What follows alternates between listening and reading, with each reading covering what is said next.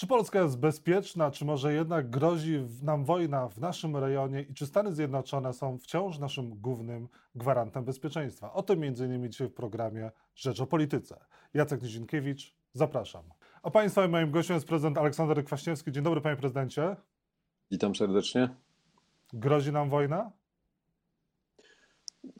Grozi, to jest duże niebezpieczeństwo. Znaczy grozi wojna na Ukrainie, no ale to jest rzeczywiście blisko i konsekwencje tego byśmy odczuwali. Trzeba pamiętać, że Ukraina w stanie wojny jest od 2014 roku.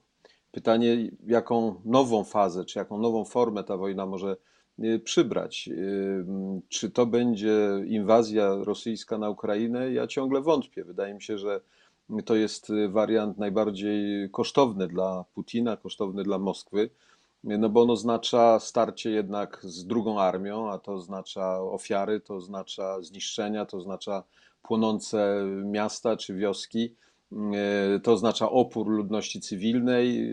W dzisiejszych czasach to wszystko będzie na ekranach telewizorów, e, a światu trudno będzie wytłumaczyć, że Ukraina zagrażała Rosji, bo wszyscy wiedzą, że Ukraina nie zagraża Rosji. Natomiast większość ludzi rozumie, że celem rosyjskiej polityki, a szczególnie polityki Putina, jest po prostu wziąć Ukrainę w swoje ręce. No, no tak. Po no, prostu mieć ją. Mieć... Ale sama Unia Europejska jest podzielona. Bo, bo, Francja i no, Niemcy no, przecież też ale... wiedzą, że Ukraina nie jest zagrożeniem dla Rosji, a jednak tutaj mają swoje własne interesy. Pytanie, do czego to może no, doprowadzić? To, to, jest jakby trochę, to jest jakby trochę inna, inna kwestia. Ja odpowiadam na to pierwsze pytanie, czy grozi wojna wojna trwa i ona będzie miała różne fazy. Nie, nie, sądzę, żeby przybrała fazę takiego zbrojnego konfliktu, ale tego oczywiście wykluczyć y, nie można. Natomiast my musimy wiedzieć jedno, że y, to napięcie związane z Ukrainą będzie trwało, ono będzie trwało lata, ono już trwa przecież wiele, wiele lat, bo nawet licząc tylko 14 roku, to mamy 8 lat.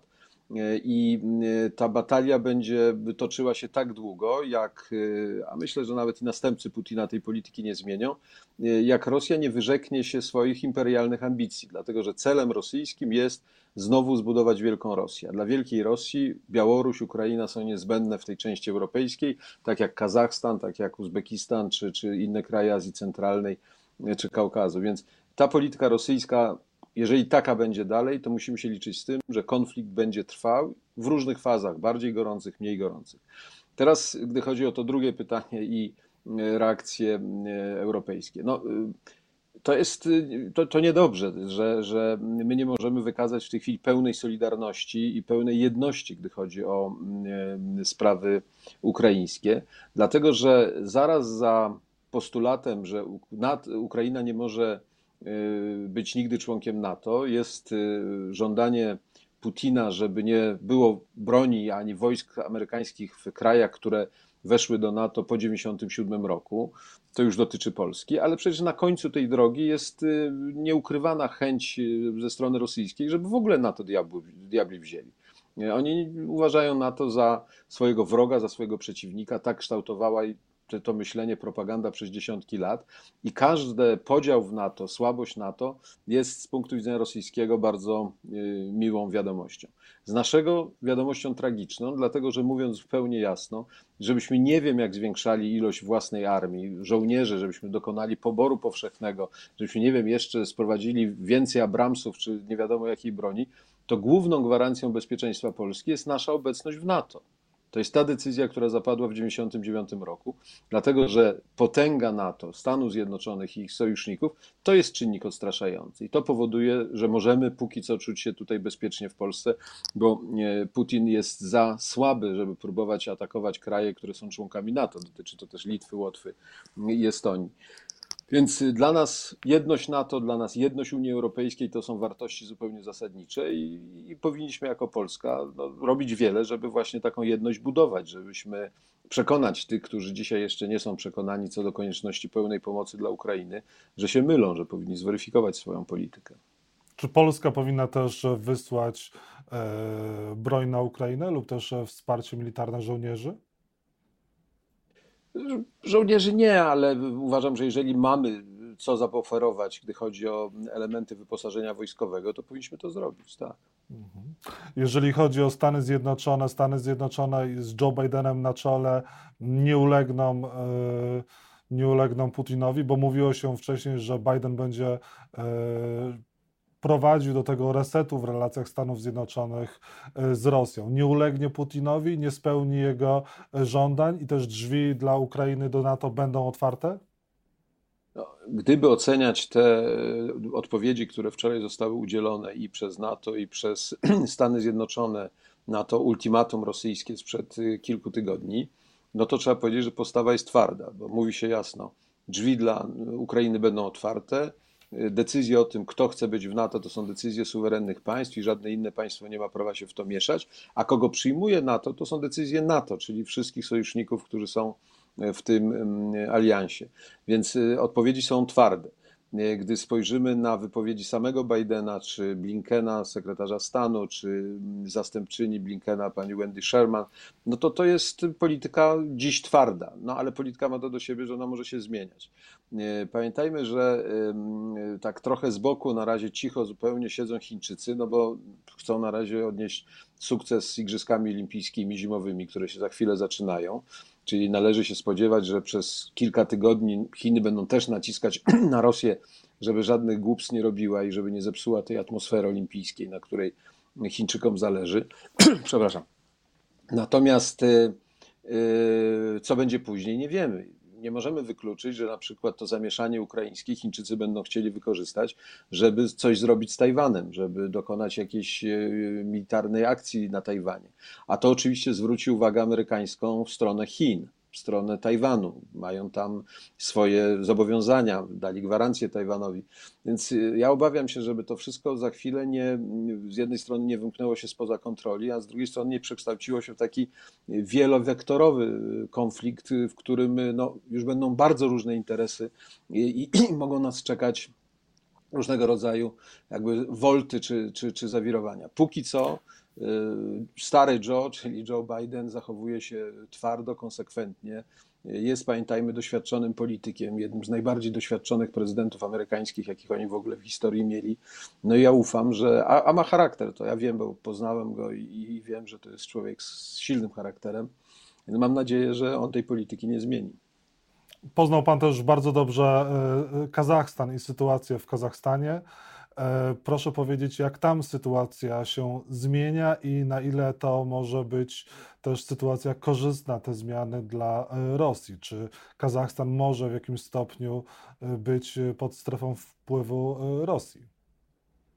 No, Rosjanie odnieśli sukces, ponieważ prezydent Tokajew w obawie, momencie tego kryzysu politycznego, w obawie, czy całość jego sił zbrojnych y, wykaże się lojalnością wobec niego, czy raczej wobec y, poprzednika, wobec Nursultana Nazarbajewa, wezwał y, wojska rosyjskie i armeńskie, czyli tego układu o, o wzajemnym pomaganiu sobie i bezpieczeństwie, on się tak dokładnie nazywa, ale, ale o to tam chodzi, na pomoc. Więc to jest oczywiście jakby decyzja kosztowna, bo, bo nikt wojsk tak od zupełnie bez dalszego ciągu nie wysyła, więc myślę, że e, naciski w tej chwili Rosji na wzmocnionego Tokajewa co do zacieśnienia współpracy z Rosją, do mocniejszego zaangażowania Kazachstanu w Unię Euroazjatycką będą bardzo poważne.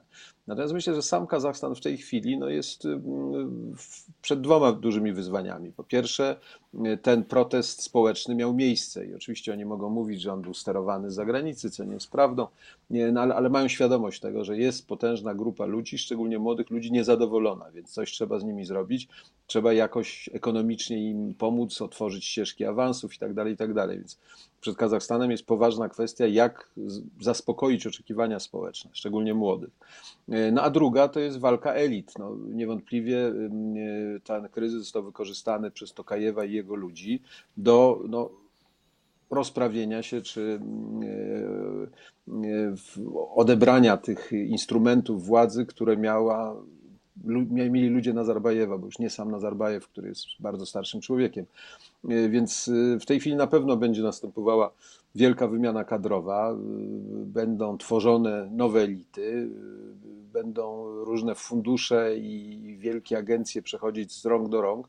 Więc to jest taki też moment mocnych napięć i, i niepokojów. Natomiast to, co jest ważne, Kazachstan jest jednak w sumie, gdy chodzi o relatywnie, ale jest bogatym krajem, dysponującym zasobami, dysponującym dużymi rezerwami finansowymi, więc wydaje się, że jeżeli tam będzie polityka prowadzona dosyć rozsądnie, to można oczekiwać, że Kazachstan wchodzi w okres takiej no, jednak stabilizacji, no ale też zdecydowanie zwiększonych wpływów rosyjskich i jakby konieczności spłacenia się za tą akcję pomocy, która została, została udzielona. Zmierzamy do końca, panie prezydencie, a sytuacja Polski, czy ona się wzmocniła międzynarodowo przez te e, konflikty w regionie? Andrzej Duda został zaproszony na, na, na, na, na konsultacje między innymi z prezydentem e, Stanów Zjednoczonych. Jesteśmy teraz ważniejszym e, graczem e, w regionie i na ile my jesteśmy bezpieczni, Stany Zjednoczone to bezpieczeństwo nam zapewniają? O bezpieczeństwie mówiłem. Tak długo jak NATO jest silny, tak długo jak NATO mówi jednym głosem i Amerykanie chcą być w NATO, a nie obok NATO, jak to było w okresie Trumpa, to jesteśmy bezpieczni, bo to jest dla nas, jak mówię, największa gwarancja tego, że możemy spać spokojnie. Ten artykuł 5 Traktatu Waszyngtońskiego, jeden za wszystkich, wszyscy za jednego. Gdy chodzi o polską dyplomację, no ona jest y, spóźniona, ona jest, y, no, straconych lat się nie odrobi. Natomiast dla mnie jest rzeczą oczywistą, że jeżeli dyskutuje się dzisiaj o sytuacji o sytuacji Ukrainy czy Białorusi, no to głos Polski, Litwy, Łotwy, Estonii musi być wysłuchany. No my jesteśmy najbliżej i też trzeba pamiętać, że jeżeli coś się wydarzy bardzo niedobrego na Ukrainie, no będziemy my ponosili konsekwencje. Trzeba się liczyć z tym, że mogą być setki tysięcy uciekinierów, ludzi, którzy przyjadą do Polski, trzeba będzie udzielić im pomocy. Myślę, że nie będziemy wtedy budować e, muru czy siatki na, na granicy polsko-ukraińskiej, tylko trzeba będzie po prostu tym ludziom pomóc, trzeba będzie znaleźć dla nich mieszkania, trzeba będzie znaleźć dla nich y, pracę, pieniądze itd., tak itd. Tak Więc oczywiste jest, że Polska powinna być konsultowana, ale żeby skończyć to, ja oczekuję od polskiej dyplomacji jeszcze większej aktywności w tej chwili właśnie, ponieważ kryzys jest i on będzie trwał. Jeżeli on nawet nie wejdzie w tą najgorętszą wojenną fazę, to on będzie trwał. I oczekuję, że prezydent i minister spraw zagranicznych, w szczególności premier też, podejmą wielką ofensywę, szczególnie w tych krajach, które mają dzisiaj wątpliwości w sprawach Ukrainy, albo mniej znają Ukrainę, albo jej nie rozumieją. To są często odległe kraje, to jest Hiszpania, może Portugalia, oni żyją nad Morzem Śródziemnym i, i, i tam są ich główne interesy i troski. Więc ofensywa dyplomatyczna Polski powinna dzisiaj być ponad normę. Powinno to oznaczać kontakty osobiste, telefony, pisanie listów, memoriały różne, e, przedstawianie analiz. My po prostu powinniśmy być tymi, którzy rzeczywiście będą tłumaczyć wszystkim, że sprawa jest poważna, sprawa jest groźna. I ostatnia rzecz. My musimy być tak aktywni, dlatego że za chwilę znajdzie się jakiś nowy temat, którym się znajmie świat. Za chwilę będą Igrzyska Olimpijskie, więc trochę pewno będą Igrzyska. Później znowu coś się może wydarzyć między Chinami i Tajwanem i nagle się może okazać za 3-4 miesiące, że sytuacja jest nie mniej groźna niż dzisiaj, tylko nikt już o tym nie chce rozmawiać, bo są nowe tematy. Takie jest życie, na to nic nie poradzimy. Więc polska ofensywa dyplomatyczna jest niezbędna i tutaj nie można mówić, że my robimy to, co należy. Musimy robić więcej niż należy, dużo więcej niż należy. Panie prezydencie, i na koniec, a jak ten konflikt e, na wschodzie, jak ten konflikt w regionie wpłynie na politykę wewnętrzną w Polsce? Swego czasu Mateusz Morawiecki, będąc jeszcze e, w obozie Platformy Obywatelskiej, w rozmowach w Sowie i Przyjaciołach, mówił: Najlepszym sposobem zawsze była wojna. Wojna zmienia perspektywę w 5 minut. Czy to poczucie zagrożenia e, może rozwiązać wiele problemów Prawa i Sprawiedliwości w Polsce? Mam tu na myśli inflację, kwestię polskiego ładu, aferę podsłuchową, czy w obawie przed wojną, zagrożeniem Polacy mogą się skupić e, wokół właśnie rządu i to może wzmocnić obóz Prawa i Sprawiedliwości? No, wie pan, no, gdyby zdarzyły się najgorsze scenariusze, no to wie pan, można różne rzeczy sobie wyobrazić, włącznie z tym, że trzeba będzie e, powoływać rząd e, jakby ocalenia narodowego, czyli zaprosić wszystkich do tego rządu i, i w ten sposób radzić sobie z takimi zagrożeniami. Ja myślę, że PiSowi niewiele może pomóc, dlatego że PiS swoich wielu szans nie wykorzystał i dzisiaj wszyscy widzą, że to jest gra. No wie pan, jeżeli dopiero w tej chwili prezydent zwołuje Radę Bezpieczeństwa Narodowego, a mieliśmy przecież już i kryzys y, białoruski, i kryzys ucho... znaczy białoruski związany z wyborami, białoruski związany z granicą. Teraz mamy i dopiero teraz COVID po drodze. I dopiero teraz prezydent uważa, że trzeba zwołać Radę Bezpieczeństwa Narodowego, to te wszystkie zawołania o jedności, o współpracy, one brzmią fałszywie. Y, poza tym y, my żyjemy swoim życiem. Ja myślę, że, że to, co PiS już sobie zdążył nagrabić, no jednak e, odciska się na świadomości wyborców i dlatego te sondaże PiSu już są nie tak dobre, jak były i, i stąd ta większość jest bardzo chybotliwa, jeżeli w ogóle jest w parlamencie. Jeżeli do tego uda się stworzyć komisję śledczą w sprawie Pegasusa, no to może się okazać to takim rzeczywiście czynnikiem, który zmieni wiele, nie mniej niż te wojny, o których Morawiecki mówił. E, przypomnijmy, że, że przecież takim czynnikiem, który zdemontował e, poparcie dla SLD, była, była komisja śledcza w sprawie Rywina, więc tutaj, biorąc pod uwagę są wagę sprawy, która jest nieporównywalna z Rywinem, uważam, że to, co się robi z Pegasusem, to jest skandal na nieporównanie większą skalę. W demokratycznym kraju obóz władzy wykorzystuje e, tajemniczy instrument ogarnięty pełną tajem, poufnością wobec przeciwników politycznych także z własnego obozu. Więc to, to wie pan, to, to, są rzeczy, które się w głowie nie mieszczą w demokracji. I za to ktoś powinien zapłacić i to cenę bardzo wysoką. Prezydent Aleksander Kwaśniewski był Państwa i moim gościem. Bardzo dziękuję za rozmowę. Dziękuję, dobrego dnia życzę.